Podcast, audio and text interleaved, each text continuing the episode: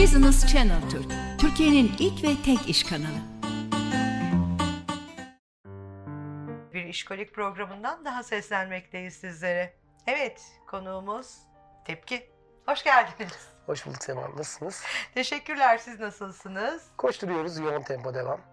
Evet, e, oldukça yoğunsunuz. E, onu takip edebiliyoruz. Hatta takip etmek çok güç bile oluyor. Ama öncelikle e, Tepki Tepki'yi bir anlatsın mı? Tabii ki seve seve. Ee, 1987 İstanbul Bakırköy doğumlu bir gencim. Ee, stüdyonuzun bulunduğu yerde geçti çocukluğum. Bir küçük çekmeceliyim aynı zamanda. Ee, burada böyle 2000'lerin başında hobi olarak müzik yapmaya çalışan, başlayan bir genç olarak 2004 yılında e, bir belediyenin düzenlediği bir müzik yarışmasında birinci olarak maceram başladı. Ve oradan artık buraya kadar getirdik konuyu. İşte albümler, klipler, yurt dışı projeleri. e, gerçekten güzel bir maceraydı benim için ve yolun daha başındayım. Her şey devam ediyor. Evet.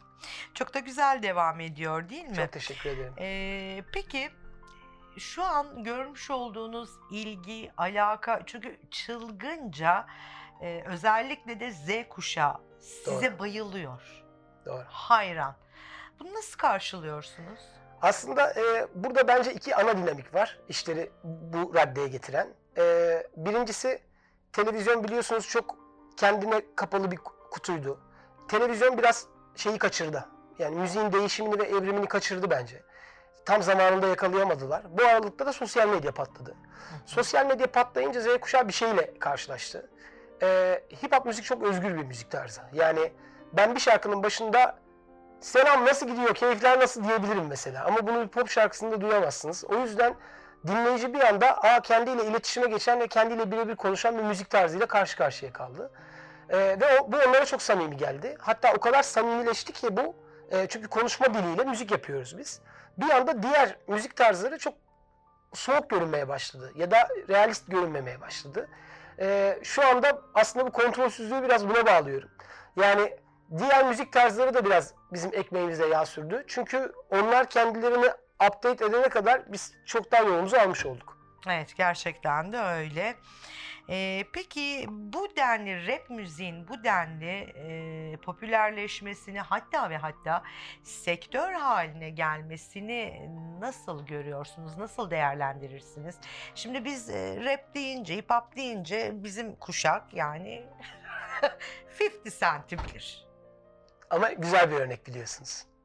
Öyle Yani e, şöyle aslında mesela şahsım adına benim hep beklediğim, hayal ettiğim günler bugünler. Yani hep bugünlerin er ya da geç geleceğini, er ya da geç bu işlerin bu noktaya gelebileceğini biliyorduk. Şimdi e, Spotify, e, YouTube gibi raporlanabilen son kullanıcının e, rakamlarına ulaşabildiği mecralar çoğaldıkça biz ne kadar tercih edildiğimizi hem kendimiz görmüş olduk hem yatırımcılara ya da e, müzik patronlarına göstermiş olduk. Hem de Z kuşağı bizim gördüğümüz ilgiyi gördükçe daha da ilgi göstermeye başladı. Çünkü Türkiye'de böyledir. Bir şey 10 milyon izlensin onu 100 milyona çıkartmaya çalışırlar. 100 milyon izlensin onu 1 milyona çıkartmaya çalışırlar. Evet evet Dinleyicide de böyle kesinlikle. bir çaba var. Ama şu da var, e, bunu da lütfen es geçmeyelim, e, mütevazi davranmayın. Ben bir dış göz olarak şunu da gözlemliyorum ki siz Z kuşağının iç sesi de oldunuz. Evet böyle diyebiliriz. Gerçekten öyle, iç sesi oldunuz. Bunu e, çok net görebiliyorum. Evet zaten iletişim her şey artık günümüzde. Hele şu pandemi sürecinde ki emin olun pandemi de hip hop için ayrı bir avantaj sağladı. Ne kadar tabii ki çok üzücü günler geçiriyoruz ama bununla beraber içerik üreticileri için ciddi bir pazar oluşmaya başladı. Ee, ve bu aralıkta gerçekten evinde mahsur kalan, e, kendine anlatması için tek yolu müzik olan, müzik dinlemek ya da şarkı söylemek olan e, gençler için onların iç dünyasına sizin de dediğiniz gibi dokunan birler bir aracı gibi olduk ve e, sanırım bu bizi onlarla daha da birleştirdi. Evet, evet. Peki e, bu popülerliğin nedenleri nelerdir sizce ve e, bu noktaya gelmesi nasıl oldu? Bu süreç nasıl gelişti? Aslında her şey bana sorarsanız 2015'ten sonra kırıldı. Ee, 2015 yılına kadar biz hala işte aman bir tane radyo programına çıkabilecek miyiz, aman bir tane televizyon programına çıkabilecek miyiz diye yırtılan platform arayan ve platform bulamayan müzisyenlerdik. Hatta albümlerimizi yayınlayamıyorduk. Albüm yapıyorduk ama onu yayınlayacak bir mecra ya da onu ba- basmayı riske alacak bir şirket hiçbir şey bulamıyorduk. Ta ki sosyal medya bu hale gelene kadar. Yani hip hop'un hip hop'u bir pasta gibi düşünüyorsak tabanında kesinlikle sosyal medya var. Çünkü e, kendi klibimi yayınlayabileceğim kendime ait bir YouTube kanalı var. Oradan istediğimde kendi propagandamı da yapabiliyorum. Kendi televizyon programımı yapıp oraya yükleyebilirim. Kendi Instagram'dan geleceğe dair haberlerimi insanlara sunabilirim. Kendime ait bir giyim şirketim var mesela. Bu giyim şirketimi Instagram'dan tanıtabilirim. Kendime ait tanıtım alanları genişledikçe e, kitlenin bize verdiği değer artmaya başladı. Çünkü aslında içimizde ne kadar şey yapmaya çalıştığımızı ve ne kadar çok hayali sahip olduğumuzu görmeye başladılar. Ve bence bu şekilde kontrolden çıkmaya başladı işler. Ee, şunu diyorsunuz yani sektörleşmesi e, kaçınılmazdı Aynen öyle. ve şu an sektörleşti. Ee, biz de e, yine söylüyorum mütevazi davranmayın. Gerçekten iyisiniz. Çok teşekkür ederim. Çok sağ olun. Ee, iyilerin e, içerisindesiniz, belki önündesiniz Ee, ve bu sektörün içinde varız ama samimiyetimizle varız diyorsunuz. Ego sıfır sizlerde. Evet zaten e, bence günümüzde dünyada da böyle e, starlık dediğimiz şeyin ya da ünlü olmanın, popüler olmanın tanımı biraz değişti. Yani 90'larda biraz daha erişilmez, ulaşılmaz, biraz daha mesafeli, biraz daha dev olmak lazımdı. E, 2020'lerde ise daha samimi, daha sempatik, daha içten olabildiğine e, dinleyicine dokunabildiğin, dinleyicinle ilişki kurabildiğin bir sisteme dönmek zorunda kaldı. Ee, bununla beraber e, ben hala evrimini tamamladığına da inanmıyorum. Daha daha önemli noktalara da gelecek bundan eminim. Ee, çünkü dünyada çok fazla örneği var. Yani e, aslında 90'ların hip hopçıları özellikle Amerika minvalinde konuşursak 2020'lerin patronları oldu. Yani NBA takımı olan rapçiler var. Kendine ait Doğru. e, müzik platformu olan rapçiler var. Çok büyük giyim şirketlerinin sahibi olan rapçiler var. Çok büyük alkol şirketlerinin sahibi olan rapçiler var. Fast food zinciri olan rapçiler var. Limitsiz bir iş kolu yarattı hip hop. Çünkü e, şöyle düşünün. Geçen gün e, işte yine üst- üstünde olduğumuz bir proje üzerine konuşuyorduk. Şunun farkına vardık. E, bir marangoz için mobilya yapmanın maliyetinden işçiliği rahat rahat çıkartabilirsiniz. Çünkü e, adam kendine bir marka yapacaksa işçilik zaten ona ait. Ham maddenin maliyeti de kendi network'ü olduğu için düşer. Birçok maliyetten kurtulabilir bu adam. Bizde tanıtım maliyeti yok. Tanıtım maliyeti bugün markalaşma dediğiniz şeyin %50'sinde. Yani bir marka ol- oluşturmak istiyorsanız eğer 1 milyon TL harcayacaksanız bunun 500 bin lirasını tanıtıma harcamak zorundasınız. Ama biz aynı markayı 500 bin liraya var edebiliyoruz. Çünkü diğer 500 bin liraya ihtiyacımız yok. Kendi markamızı tanıtabilecek her türlü platforma sahibiz. Bu da aslında maliyetleri çok ciddi tabana indirdi. Ve rapçilere bir deneme şansı verdi. Yani deneyebiliyoruz. Battığında başkası gibi batmıyorsun.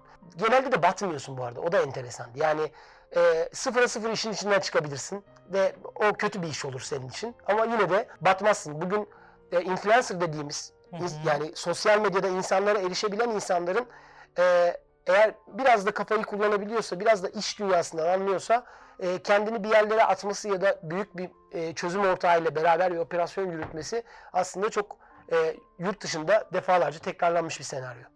Peki ülkemizde bu yapılabilir mi? Tepki e, bunlara adım atmak istiyor mu ya da attı mı? E, aslında e, geçmişte attık ve atmaya da devam ediyoruz. hı. 2018 yılında Türkiye'nin ilk serbest plak şirketini kurduk biz. Hı hı. Sadece hip hopçıların içinde olduğu ve e, çok ciddi bir yatırımla kurduk bunu. E, ben operasyonun başındaydım. Bu yıl ayrıldım operasyondan olduğu gibi. E, şimdi önümüzde bir Get Off Limits sayfası var. O benim giyim firmamın adı. E, onu da dediğim gibi çok büyük bir tekstil üreticisiyle beraber yapıyoruz. Ve marka şimdiden iyi gidiyor ki açılalı daha bir hafta olmadı. Yani bu haftanın içindeyiz hatta. Ee, bununla beraber e, çok ciddi konuştuğumuz müzik operasyonları var. Bu müzik operasyonları üzerine markalaşma konusunda bir atılımdayız. Yani bir plak şirketi planımız var ki bu da çok iyi gidiyor şu anda. Ee, bununla beraber mesela yine konudan çok bağımsız bir fast food zinciri e, konseptimiz var. Bu da tamamlanmak üzere. Böyle çok enteresan iş kollarıyla alakalı çok ciddi denemelerimiz var. E tabii ki o arada daha büyük markaların reklam yüzü olduğumuz oluyor, sesi olduğumuz oluyor. Bu operasyonlar da bir yandan devam ediyor. Benim için süreç şöyle gidiyor son bir yıldır. Ee, önümüzdeki sanırım iki yılda böyle gidecek. Ee, ben son bir yıldır Bu işten kazandığım her kuruşu bu işe geri yatırdım. Yani kenarda öyle beni çok ciddi idare edebilecek bir likiditem yok. Ee, ama dediğim gibi her ay gelen olduğu gibi yeni bir projeye, yeni bir fikre ya da e, yeni bir konsepte kaynak oluyor. Ee, ben de bunu dön- döndürmek olarak tabir ediyorum. Sürekli parayı döndürmeye çalışıyorum şu anda. Ee, sanırım iki yıl daha bunu yapmaya devam edeceğim. İki yıl sonra da balık tutabileceğim en sonunda. Balık tutabilmek için bu kadar Evet. yoğun bir. Ee, evet dediğim gibi gerçekten e, starlık böyle olmalı. Böyle olmalı. Günümüzde böyle oldu galiba. Evet. Evet evet böyle olmalı. Bana çok samimi geliyor. Çok teşekkür Biz ederim. çok şey kaçırmışız. Eski kuşak çok şey kaçırmış ama bundan sonra kaçırmayacağız. Biz de hep yanınızda olacağız. teşekkür Da- ederiz. Ee, şimdi bugün ne yapacaksınız? Ne gibi? Yani bir şey bir şey yapmanız lazım. Tepki buraya gelmiş. Eyvah Tepkiyi eyvah. öyle hiçbir şey yapmadan buradan nasıl çıkartırız? Var mıdır öyle bir sistemimiz? Müzik çalabilecek Tabii falan. ki yok. Eyvah. O zaman ne yaparız? Ne ben de yaparsın? nezdeyim biraz. Sesim falan hiç yerinde değil şu anda. e olsun. Borcum olsun. E, borcunuz olsun. Evet. Tamam peki öyleyse. Duyduğunuz Sözüm gibi. söz arkadaşlar. Kesinlikle uğruyorum tekrar ve Evet. sesim düzgün. Bayağı gitarla geliyorum. Tıkır tıkır şarkı söylüyoruz burada. İşte bu. Tamam. Süper. Bunu bekliyoruz. Sözü aldık. Söz. Son olarak neler söylemek istiyorsunuz? Ben özellikle gençlere tekrar erişebileceğim gençlere özellikle şunu söylemek istiyorum. Asla girişim yapmaktan korkmayın. Tabii ki her zaman adımlarınızı sağlam atın. İki kere düşünün hatta beş kere düşünün ama bir kere adım atın. Ee, ve sormaktan korkmayın, konuşmaktan korkmayın. Çünkü bence Türkiye'deki genel problem e, aslında birçok yatırımcı, birçok ihtimal, bir, yani gerçekten imkanlar denizinde yüzüyoruz. Bu kadar her şey kötü giderken bile bunu gönülden söyleyebilirim. Çünkü e, evet başarısız olan birçok sektör ya da kötüye giden birçok durumla beraber başarılı olan birçok sektör ve başarmış bir sürü insan da var. Yani hep kötü örneğe fokus olmak ya da kötü örneğe kanalize olmayı doğru bulmuyorum. Bu anlamda e, lütfen fikirlerinizi bağırın. Lütfen fikirlerinizi sormak istediğiniz mecralara gönül rahatlığıyla mail atın, telefon açın. Biraz e, bu konuda istikrarlı ve girişken olun. Her şeyi değiştiren şey bence kendini ifade edebilmek. Kendini ifade etme özgürlüğünüzü sonuna kadar kullanın.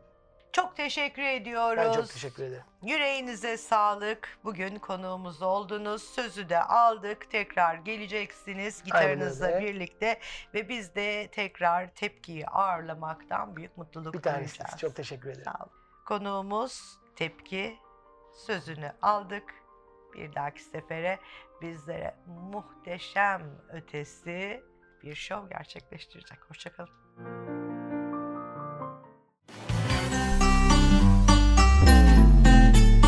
Business Channel Türk, Türkiye'nin ilk ve tek iş kanalı.